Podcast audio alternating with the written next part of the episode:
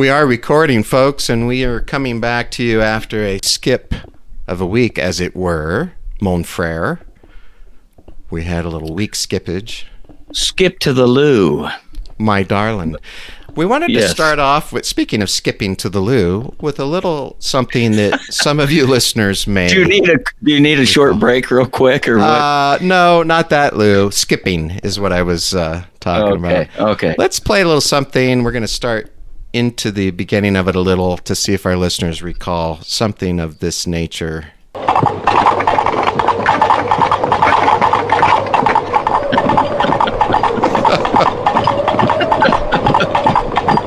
Halt!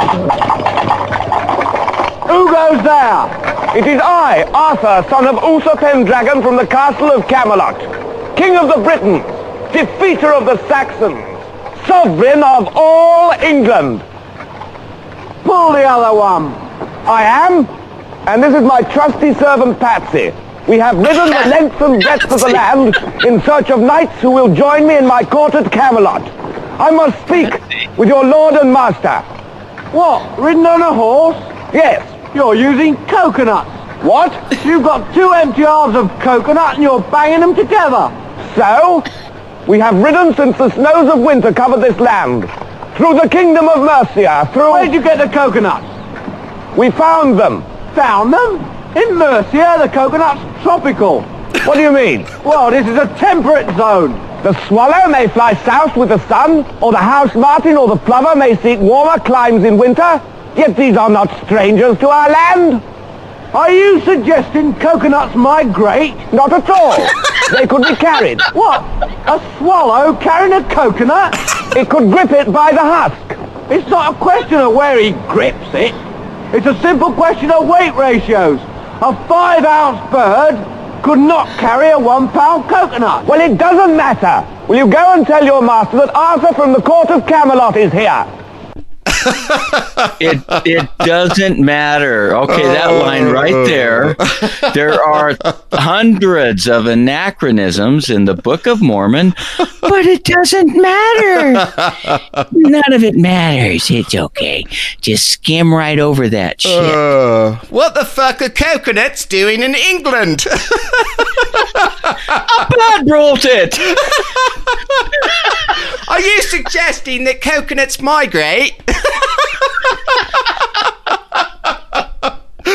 Oh, oh, my god. my God, there's more logic involved in that conversation than in several of the passages found in the Book of Mormon. Oh my God! Yes, and and we're going to start off the title, of course, of this episode being "Left Foot Lehi" and The false start band. the false start band. so we all know what that means. He nailed his right foot to the floor, and he was just, you know, pretty much walking around in circles the rest of his life. Poor bastard. Oh, that reminds me of a bad mommy mommy joke back in the day. Mommy, mommy, why am I running in circles? Shut up, or I'll nail your other foot to the floor. So we we're going to look at how far into the Book of Mormon one needs to go to find various and sundry accounts of fucking stupidity and Yeah. anachronisms. Okay, so Yeah. part 2 on anachronisms here. Yeah, you'll recall way back in the day an episode where we made fun of the Jaredites and we focused on just the ridiculous anachronisms because they simply spill off the page, as it were, with the Jaredite trip and oh, just the hilarity that ensues with that. Well, to Dave's point, you don't really have to go that far into the Book of Mormon to start seeing this stuff. From the very beginning. In fact, Dave, there's a song I recall from a much loved musical. Mm. And Julia Robert, Julie, oh, Julia Roberts. Oh my God. Yes, Julia Roberts as an embryo was singing from the room, from the womb. from the Womb. singing from the womb. I'm Mary Poppins, damn it! let's try let's try that again. Julie Andrews hey, Julie, Julia, at least that part we can understand. Get your jewels straightened Get out, your man. jewels straight. Oh my God. Uh, you'll recall this beloved little tune. I'm not going to play the whole thing, but the first part of it is what we're talking about. Are we ready? Let's start at the very beginning. A very good place to start. When you read, you begin with A, B, C. When you sing, you begin with do, re, mi. Do, re, mi. Do, re, mi.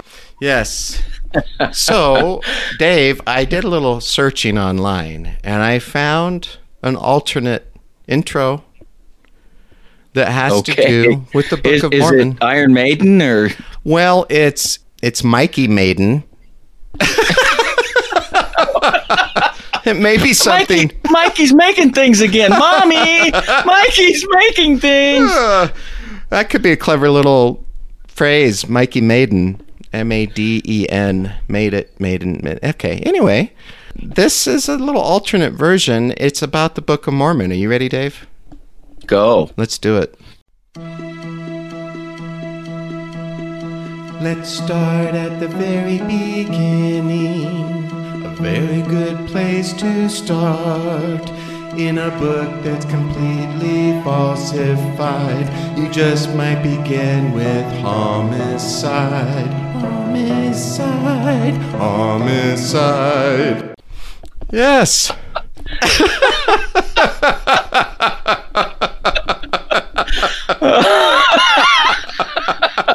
Good job, bro. oh, let me mention right here, real quick. I noticed something. Just it's semi interesting. I Nephi, having been born of goodly parents, and just plug in Joseph Smith's name. Oh, sure. I, Joseph Smith, having been born of goodly parents. And it doesn't follow suit throughout the entire text, but it's interesting how his persona is injected into the text. There's no doubt that a lot of what he's saying, he's talking about his own experience. Yeah. And that's not that unusual for a writer, even if they're writing fiction, to bring in aspects from their you know daily life, their surrounding circumstances, Yeah. family life. that was that was awesome. Uh, I, Yes. I forgot my second thought, but I No, never wow. have string two together. I mean, it's just Ah, well, uh, yeah, just finishing one is a challenge for either of us, right? mo- most of us. Um, yeah. yeah, so uh, in a book that's completely falsified, you just might begin with homicide. Yes, and that's that's part of what we'll talk about in the very first parts of the book. It's kind of funny. Before we jump into all that goodness, Dave, we don't want to forget our little segments that we enjoy so much. So, I, for one, I don't know if anybody else agrees, but I, I would love to hear a little bit of for your information. And we'll do the All news second because I can't wait for, for your information. We're going to start in 1934. This is, again, comparing current church history and practices, procedures, and adjustments uh, to things that went on in the past. September 4th, 1934, Heber J. Grant gives little or no encouragement for the proposal that the LDS Church join the World Fellowship of Faith. Now, ah. again, think about if that invitation had been extended today. Oh, we'd just jump right on that shit. Oh, yeah, we're just like you guys. We're Christians and we're just like you, and we want to be part of your little fellowship thing, whatever. No, not, not so much back then. No. We're the chosen seed, and fuck the rest of you, was You know, it was very separationist or isolationist. It really was. Yes. Yeah. Now, this one's fun. This is just a, a touch of history, nothing to do with Mormonism. Uh, Well, anyway, okay, here it comes. November 27th, gangster George Nelson, known as Babyface Oh Nelson yeah, right. kills Samuel P. Cowley, a special agent with recently formed Federal Bureau of Investigation, the FBI, recently formed. So yeah, 1934, you bet. Mm. Cowley is the first Mormon FBI agent and is the son of former apostle Matthias F. Cowley. So N- baby Nelson took him out. Wow. You know, it makes me Uh, wonder, Nelson. You know how the old, uh, you know, uh, word that I just completely spaced goes. Yeah, where Uh, nepotism. they're connected genetically. I wonder if Rusty uh, Nell, if that was his great great grandpappy, you know, the infamous mobster baby Yeah. face. Yeah. More than likely, I mean, he would have fit right into the quorum of the 12 Oh, of course. Yeah. for sure. Yeah. He missed his chance. Okay. Moving on, 1935, March 14th, Utah makes unlawful cohabitation a felony. For fuck's sake. it, it took till 1935 for the state, again, not the church, of course, the Of state course. finally makes it a felony. And then we have this commentary the same year, September 7th, first excommunication of many Mormon fundamentalists who refused to sign loyalty oath that, among other things, denies any intimation that any one of the presidency or apostles of the church is living a double life. Oh no. Here we go. Later, these excommunicants learn of Apostle Richard R. Lyman's polygamous double life at this time. Yes, yes. I was just gonna say that whole time period was just a major fuck up by the church, because here Utah makes it a felony, and people are still living it, especially among the apostleship. And yeah, doesn't that sound like the church? Hey, you polygamists, you're not part of us, even though you were our favorite leaders just yesterday. this is so Mormon church control, man. Part of leaving is not just about you. It's about you, by the way, signing this thing saying you have no accusation or whatever of anyone in the leadership over here in the real church living this. And they knew better because oh, they Oh, yeah. probably associated, they probably did barbecues on weekends with them. I mean, More than likely, right? traded, And- traded yeah. wives and shit like that. And so, sure enough, Lyman Lyman gets Lyman gets outed, right? And hello, yep. Oh man. Anyway, 1936. So again, keep in mind what's going on in world history. There's a church news photograph of the LDS basketball team in Germany giving the Sieg Heil salute of the Nazi Party. What? No, that's not enough. That's not enough. July 18th, again in the church news, a photograph of the LDS Youth Conference in Germany with Apostle Joseph F. Merrill in front of a swastika banner of the Nazi Party. No, no, it gets better. It gets better. August 7th, 1937 issue prints a photograph of church president Heber J. Grant seated in front of a swastika banner at the LDS meeting in Frankfurt. LDS meeting. Hey, bring in the sacrament trays, bring in the hymnals, and don't forget the fucking swastika. Oh my God! Do you think the church was hedging its bets? Do you think they were? Well, if the Nazis Yeah, win, This guy. I, I like that guy's mustache. I think he's celestial material. oh my God! Wow, man. And this this one is equally as funny, uh, a little bit political now. On Halloween that year, First Presidency publishes an unsigned editorial in the Deseret News, which argues against the reelection of Democratic President FDR, Franklin Delano Roosevelt. Okay. Utah's electorate reelects FDR again, despite the first presidency's opposition.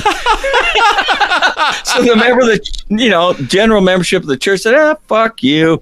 We're going to vote this guy in anyway because he's handing out a lot of freebies. We liked it. Yes. That's amazing. Okay, here's the one I, I wanted to end on. I don't know what to think of this. It's in the church news once again. Mm-hmm. A full page article entitled The Eleusinian Mysteries, which continues as another full page article on September 25th. This is 100 years since the LDS periodical at church headquarters first described the Eleusinian mysteries. Through October 23rd, there are weekly, weekly, full page discussions of, among other things, the mysteries of Bacchus and the Orphic reincarnation, and finally, the mysteries of the Great Mother. So uh, I guess the occult hasn't quite left Mormonism yet Wow. or their interest in it. Yeah, that one shocked me a little bit. yeah, That's in the church news, man.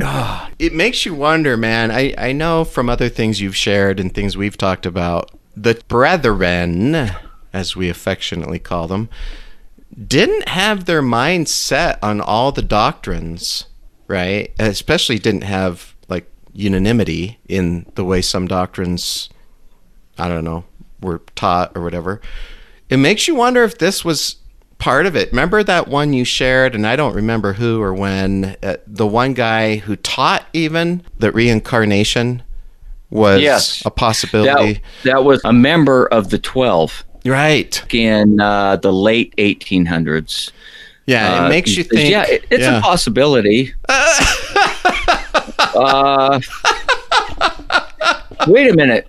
That doesn't go against our central core teaching about Jesus and everything. We owe everything to Him. And oh, Yeah. okay. It makes Yeah. you wonder with the whole Eleusinian thing if they so weren't there's like a- entertaining that. This little thread that's woven that just continues to be woven throughout their history Yeah. never quite goes away until maybe this is 30 we finished in 37 like with David O McKay there was a lot of house cleaning and then ensuing presidencies they really were just yeah really careful about what they said what they published and now it's fuck it's antiseptic yeah, it is. i mean it, yeah, Yeah. so Well, and, and we've talked about it a bunch. A, a lot of the doctrines, the narratives and history behind the doctrines getting outright just changed, uprooted, completely placed. shifted Yeah,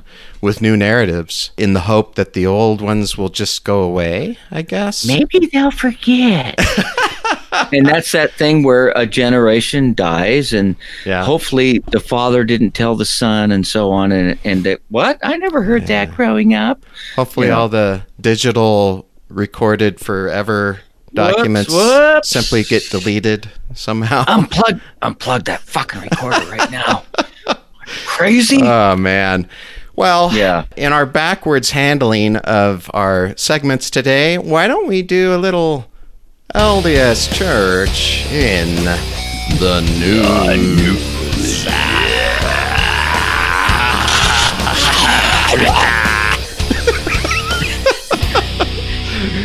Oh dear God. Okay. Lori Daybell's attorney calls letter sent by LDS Church presidency quote alarming. Hmm. This is in Idaho. Lori Daybell's attorney issued a five page response Thursday to the church's involvement in legal proceedings memo, calling it alarming and concerning. Church leaders Rusty Nell, D. Hoax, and Henry Crying released a letter on August 4th. I swear that's how they spelled their names here, Dave. To members, which asked that mm-hmm. local leaders contact church attorneys in Salt Lake City, Utah, before testifying or communicating in a legal matter. yes, yes.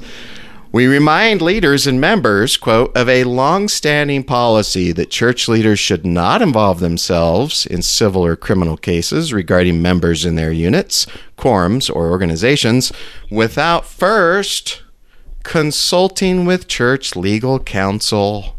The letter states. Oh. okay Yes. That's the same as the only really good shrink to go to is a Mormon shrink. They've got special insight. Yep. Being a member of the church, Mhm. they've got that, you know, that connection there. So Yeah, this same policy it says applies to leaders corresponding with court personnel on behalf of criminal defendants or others, including through email, the letter states. And it's the same policy, it's just a reinforcement of one we've talked about a lot with the, the abuse issues, right? You come to your bishop, even if you're not the abuser or the abused, and you say, hey, I'm privy to, or if you are as well, obviously, privy to this abuse happening with this or that person, and the bishops, stake presidents, etc., being taught forever, pick up the phone and don't call the police, even if it's a felony. Call the church legal office. That's your first call. Yeah, long-standing policy. Blah blah blah. Chad Daybell, just for people who don't know who these are, Chad Daybell and Lori Daybell are both facing criminal charges in connection to the deaths of seven year old Joshua J.J. Vallow and 17 year old Tylee Ryan. The children's bodies were found buried on the Chad Daybell's Idaho property after a nationwide search. Remember when we talked about them several episodes ago? it's been in the news for Yeah, the Daybell's taken long- off. long and time. We don't know what happened to our kids. And yeah. yeah. Anyway, so that's just remember you can't get involved in any legal proceedings unless you call the church first. and Well, they'll tell of you. course. Yeah, I mean, they'll tell you know. what to do. Yeah, They've got inspiration on their side. of course they do. Of course. Yeah. Yes. So, left foot Lehi, the take on that is if you start on the wrong foot, you know, start your journey. Oh, he started it with the wrong foot. In other words, it's kind of like shooting something in a, in a trajectory and it's one degree off. By the time it gets near its target, it's 100 miles off. Yes. So, Yeah. in the Book of Mormon, it starts off with a bunch of bullshit. I don't know what to call it. Uh, uh, fairy tales and, and things, and it never really eases up. No. So we're talking about the fact that when you first open its pages, you're met with immediate liftings of writings from the Bible, 1st of all, and references to the Bible, and then a storyline that is fantastic in the sense that it's fiction. yes. Yes. And right So, in line. yeah, and murder. Yeah, right. Homicide. right in line with the incredulity that is generated by stories like the flood with Noah and the Jaredites later in the Book of Mormon, right? It, a lot of it isn't as quote unquote in your face or epic, like a worldwide flood, right? Type of epic, but just as silly and fantastic as those things. So, Dave, as we get into talking about the silliness here, remind us of our friend Arza, because I recall Arza had some fun things to say in, in his summary of the of Left Foot Lehi and the traveling band. He Oh, the false start band, yeah, False Start They, Band. uh, yes. He's got a whole chapter in his book, and let me remind the listening audience: his book is entitled "The Keystone of Mormonism." Arza uh, is a very brilliant man. He's a uh, professor down here, in southern Utah. Was he's mm-hmm. about eighty something now? He wrote a book that includes. 90% at least of all the issues with Mormonism. So, in condensing some of the issues with anachronisms, he makes this statement entitled Tall Tales of Fantasy World. Thi- this most correct of all books on earth then asks readers to leave their rational world and accompany Smith into his fantasy world of tall tales where almost anything can happen. Smith's fantasy world included steel bows, magic balls, submarines, stone lights, young supermen, gold plates, trances, mass conversions, and all kinds of other mystical and magical things. Well, Yes. well said, Arza. Yeah, uh, and the list. That's oh my God, the list goes on and on. yeah. but gives you an idea of what we're looking at here. Uh, so right off the bat, again, people, we get into it, and and I noticed the first little bit in the Book of Mormon again seems to be borrowed uh, largely from biblical text or biblical language, and then we start with some real craziness, and that would be the Laban story. Did you want to mention something before that, Michael? No, I the Laban story is one of my favorite as far as just absolute silliness. But yeah, please go ahead. We'll definitely address that piece. well, I mean, you know, this. I, mean, I can't help but just start laughing at it. So apparently, Nephi looks and talks just like Laban.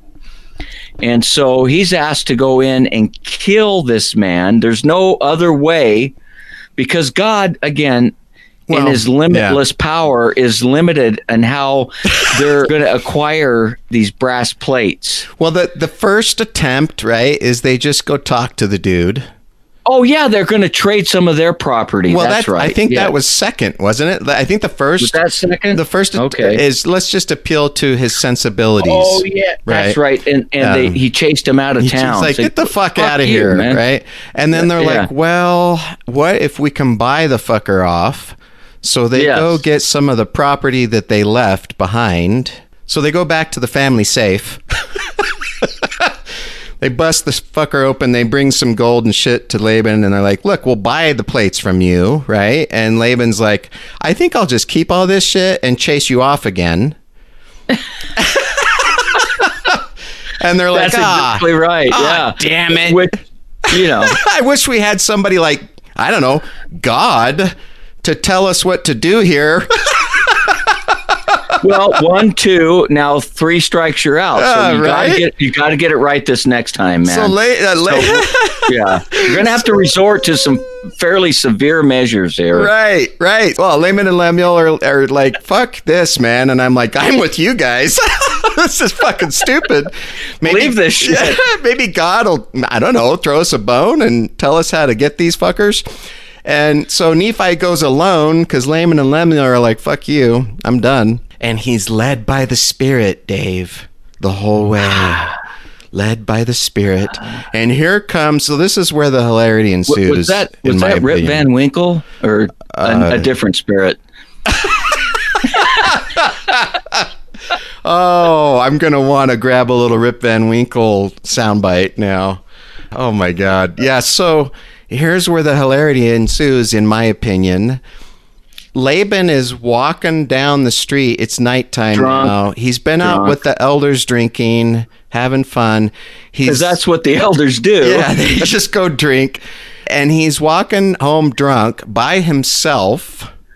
Which makes perfect sense since he's extremely wealthy and can't afford bodyguards. right. So that part alone, I'm like, I don't think so, but there he is alone. And Nephi's like, awesome, he's drunk. I could just hit the bastard up, grab his keys, and take the plates and be on my way. He won't even remember what happened in the morning. God's like, nope, nope. Cut his head off. and l- let's think ahead now the precedent that Joseph Smith has set with this act early in yes. the Book of Mormon. He has now done the Old Testament thing because God was killing people right and left in the Old Testament. So Joseph believes in an Old Testament God. Definitely. But not only that, he sets this precedent where the murder of certain people is excused. Yes, yes. And if you think All, back, yeah, go ahead. No, yeah. I was just, just going to say, you're right because this precedent applies to many things in Joseph's life afterward, not necessarily just murder. I mean, if you think back right. to Nancy Rigdon's the Happiness letter, a big argument in there from Joseph to her is, yeah, I know you are bothered by all these sexual things that I'm asking you to do with me. And those things are wrong, to your point. However, things that seem wrong to us, they can be right if God commands them. Well, he simply says whatever command God commands is right. Yeah. So, if God, even though you've been told since you were a young young man, a Nephi, fictitious story, but growing up in Jerusalem, surrounded with the Old Testament. Mm-hmm. That's it. Parts of the Old Testament, by the way, not all of it, was clearly taught, "Thou shalt not kill." Right. Unless I say it's Jo- okay. Yeah, Joseph plays the whole thing he was trying to play on Nancy, where Nephi supposedly was, well, I. I've never shed the blood of man. I can't do that. It's it's a sin. And the angel's like, dude, Nephi, if God commanded it, it's not a sin. Yeah, but I don't want to kill somebody. I mean, God, uh, exactly. God, God said do this. Doesn't that sound like something Satan would say? so this this almost reminds me of the story where Jacob is wrestling with the angel. Wrestling. Yes. Wrestling. So yeah, because we uh-huh. can't seem to agree on what the hell is really going on and what we're gonna do. So fuck you, let's fight it out, and whoever wins. I don't know, man. I- Or Bill and Ted. Bill and Ted when they meet death in hell with the sickle. yes. and they play games against him if if we win. this is the level that we're at here in this book with these fantasies. Oh, so they get the plates, then they have to go back again. They keep, you know, God, God damn it! It's like you go to the grocery store.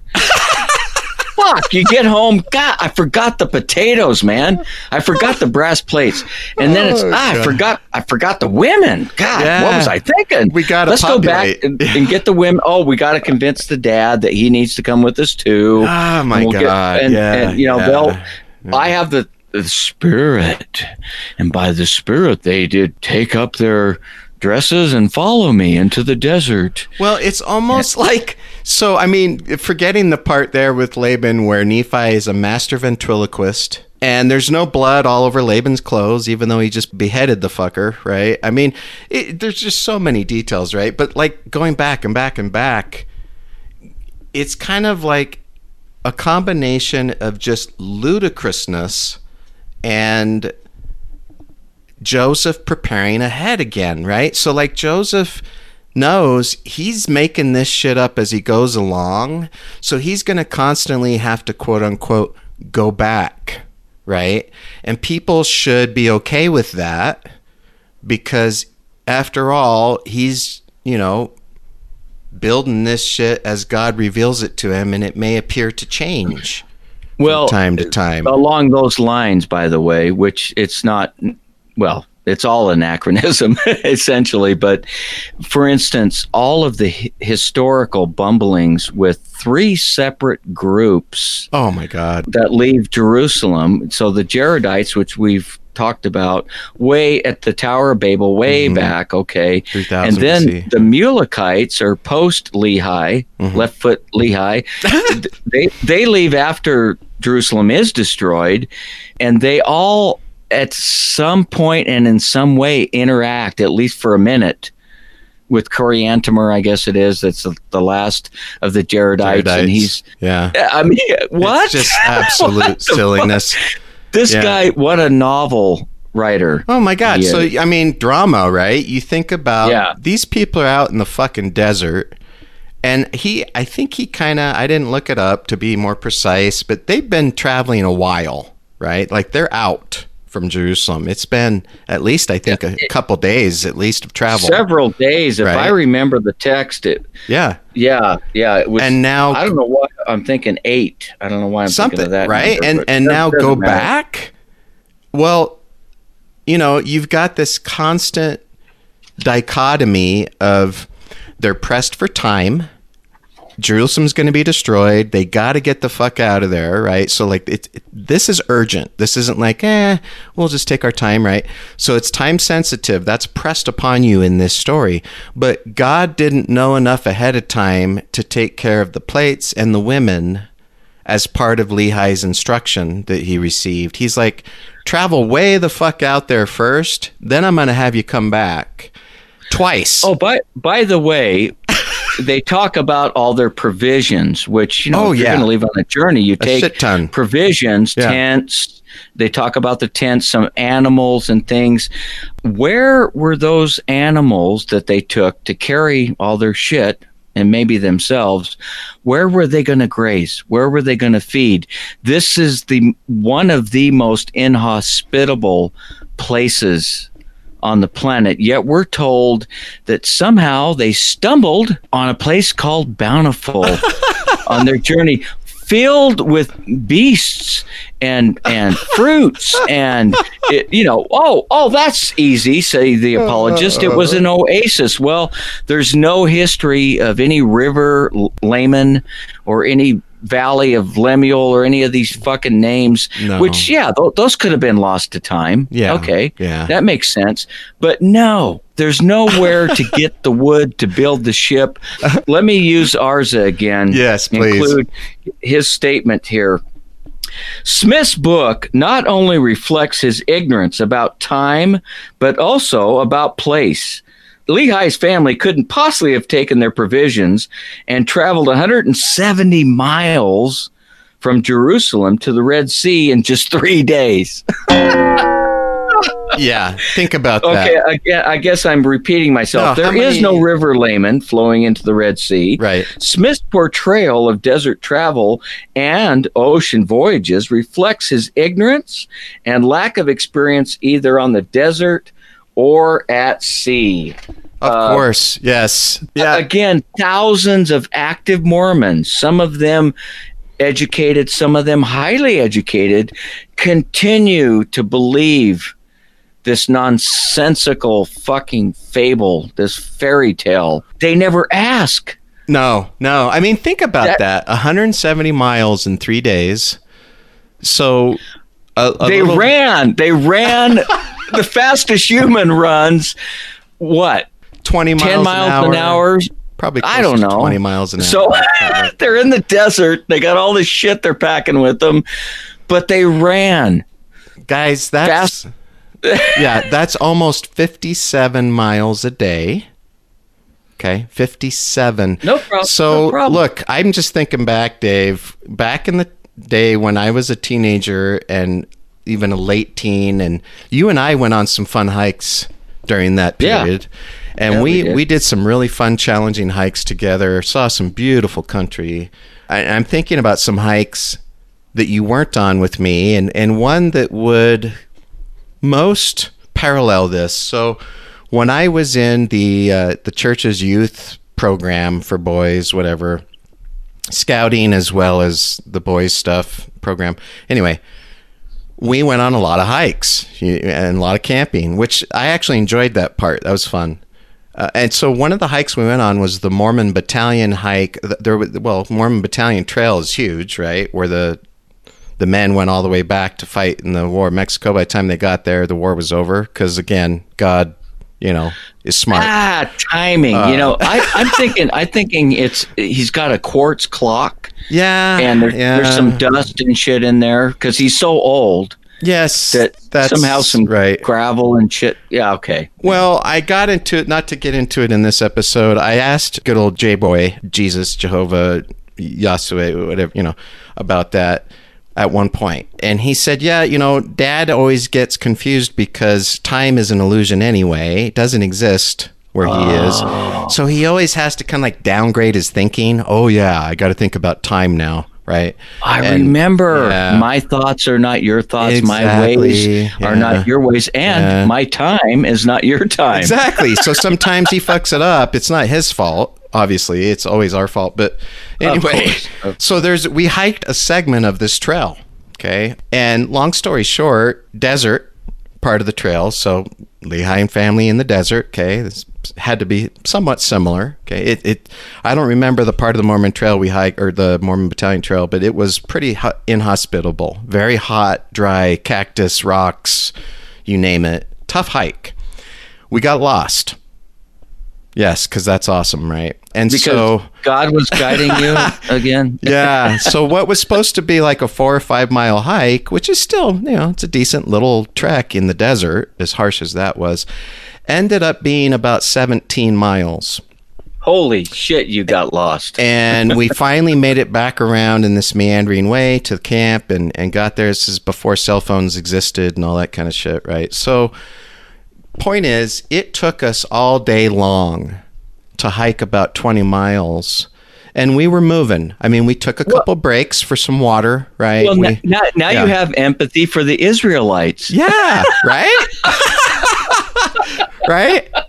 So you show me a human being, unless they were running, what are they called? Ultra marathons or whatever, where they run uh, the 50 miles or the 100 miles, Yeah. But uh, not in I- a day. Okay, let's just recall. But maybe the 50 miler they do. I don't think they even do that in a day. I don't. I'll have to Hell look it no. up. And the oh, point Oh, is, no. no human on. being on the face of the fucking planet could move their camels, their whatever other animals they had, laden with supplies, tents, food, whatever, clothing, women, children, men, right? 50 fucking six miles a day. Yeah. No. I know I keep harping it's on very, that It's very simple, But- you know. Joseph Smith knew nothing, although maps might have been available, probably were, of the Middle East, not available to him or didn't take the time to look. Mm-hmm. He knew nothing of the geography.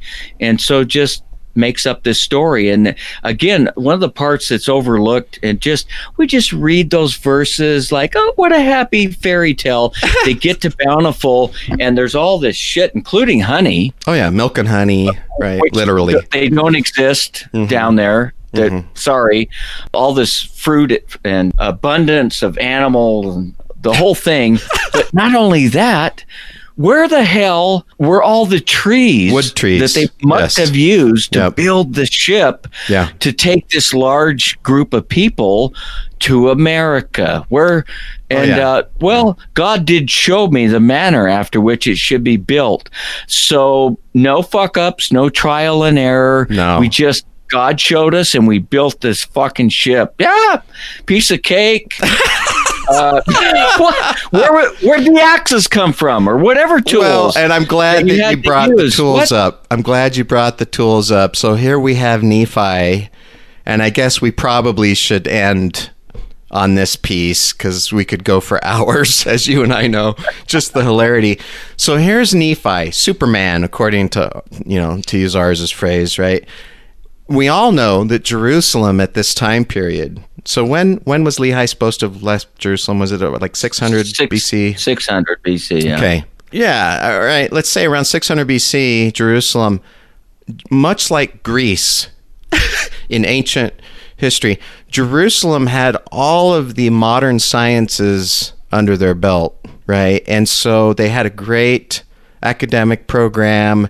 You know, Lehi was rich, so Nephi was going to a private school, and Nephi had machine shop on the side, right? Oh, he had and- blacksmithing. and He, he could he could a foundry where they Yep. made steel. Yep, That's, blacksmithing. what- that's where the steel bow came from. right. Yeah. Secretly, Israel was creating steel weapons, unbeknownst to the rest of the civilization around them, Entire including their planet. enemies, uh, because steel would not exist uh, in that manner for much longer.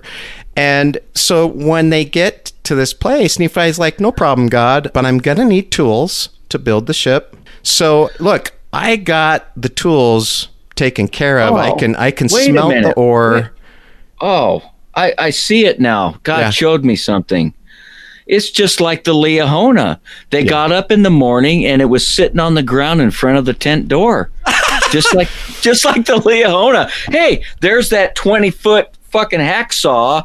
You know, the two guys, that, whatever those are called, where they pull back and Yeah, forth on each end of it. Yeah. yeah, because you're going to need that to fashion lumbers the size needed to build a ship to carry whatever number of people, thirty at least. I don't know, man. I and here's? Nephi. He he's like, no problem, right? There's things he has and things he doesn't have. Part of what you're supposed to believe he has is he knows how to dig, sort, and smelt ore to a substance where you can basically turn it into metal for tools. He knows how to do that shit. He learned, uh, you know, smelting class back in Israel. that Oh was, yeah, they- that, they that was to- right after the study of Jeremiah, Right. smelting class. Then they moved into Isaiah, Well, and you uh, remember, Dave, you had to take smelting before you took blacksmithing because you couldn't take it for granted, right? And everybody was Ah, And like, "Look, what if you need to make a tool?" And you and, And you don't have the ore. Everybody has to learn to smelt, and they're like, "Oh man," you know, all the Oh, class was like, minute. He would have Yeah. had to know something about botany. He would have had to been able to plant trees Oh, yeah. and have them grow to 100 feet plus in a few days. That's that's some killer fertilizer, man. Oh my god, dude! It just Whatever. on I mean, on come and on. He Fuck. builds these tools, I, you know, and then when they get to America, we don't even have to go that far. I mean, the hilarity continues. You know, I I built swords after the manner of Laban's sword that I stole from him. And They built a temple Yeah. after the manner of Solomon's, temple. because you know how many people were there to build the temple with him. And this this yeah. will probably be part of a separate podcast. But again, Mm-hmm. bringing up this book is in large measure uh, a history of wars. Okay, with thousands and hundreds of thousands of people Mm-hmm. perishing, including their shields and their swords, none of which have ever been found in the Americas. nothing. None, nothing, Absolutely no nothing. coins. They had coins. There's a whole account of how they ch- exchanged monies. No coins. No coins. Fucked up again. All the animals.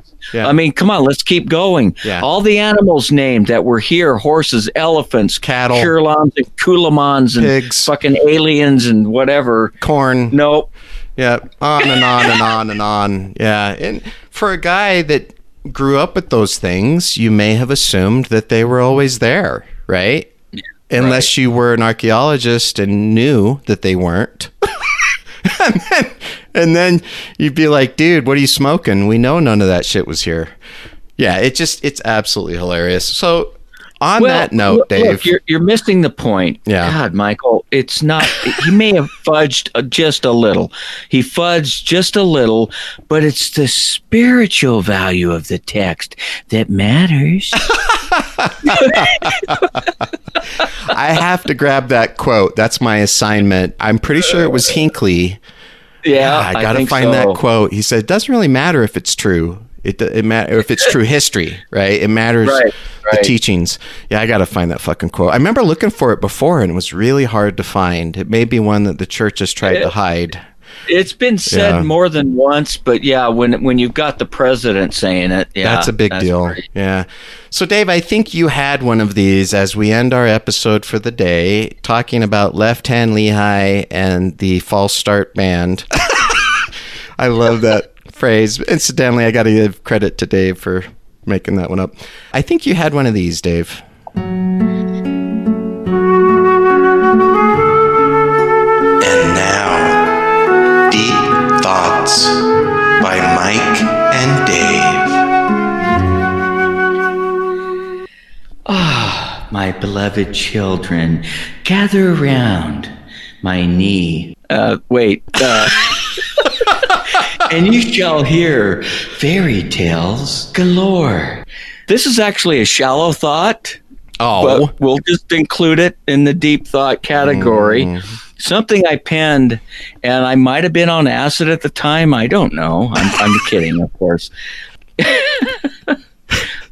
at surface seems like a childish limerick there is actually some depth okay. if you listen or read it through more than once you don't see it but it's very clear what is close is never near Ooh, I like that. I like that, yeah bro. you know psilocybin's a wonderful plant i mean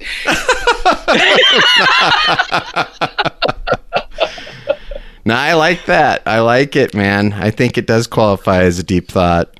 And with that Okay. deep thought, everyone, pay no attention to the man behind the curtain. Pay no attention to physics, geography, geology, biology. Oh, by the way, yeah, the man behind the curtain is a dog kicker. Because remember, Toto, Toto was the only one with enough spiritual intuition to know where the fucker was hiding out. The Yeah. dog. Think about that. And and then he started kicking him like, "Get the fuck out of here! You- Get outta here." You're, mess- You're messing up my show, man. So, Dave, we are the hound dogs of the curtain. Shame on us. Yes. Part of the false start band. Yes, indeed. Love you guys. Check in with you later on. And Hey, stay safe. We love you. Be good. Be happy. Think of your own priorities, meaning live your own life, people. amen, bro. Amen. Almond Raw. Bye.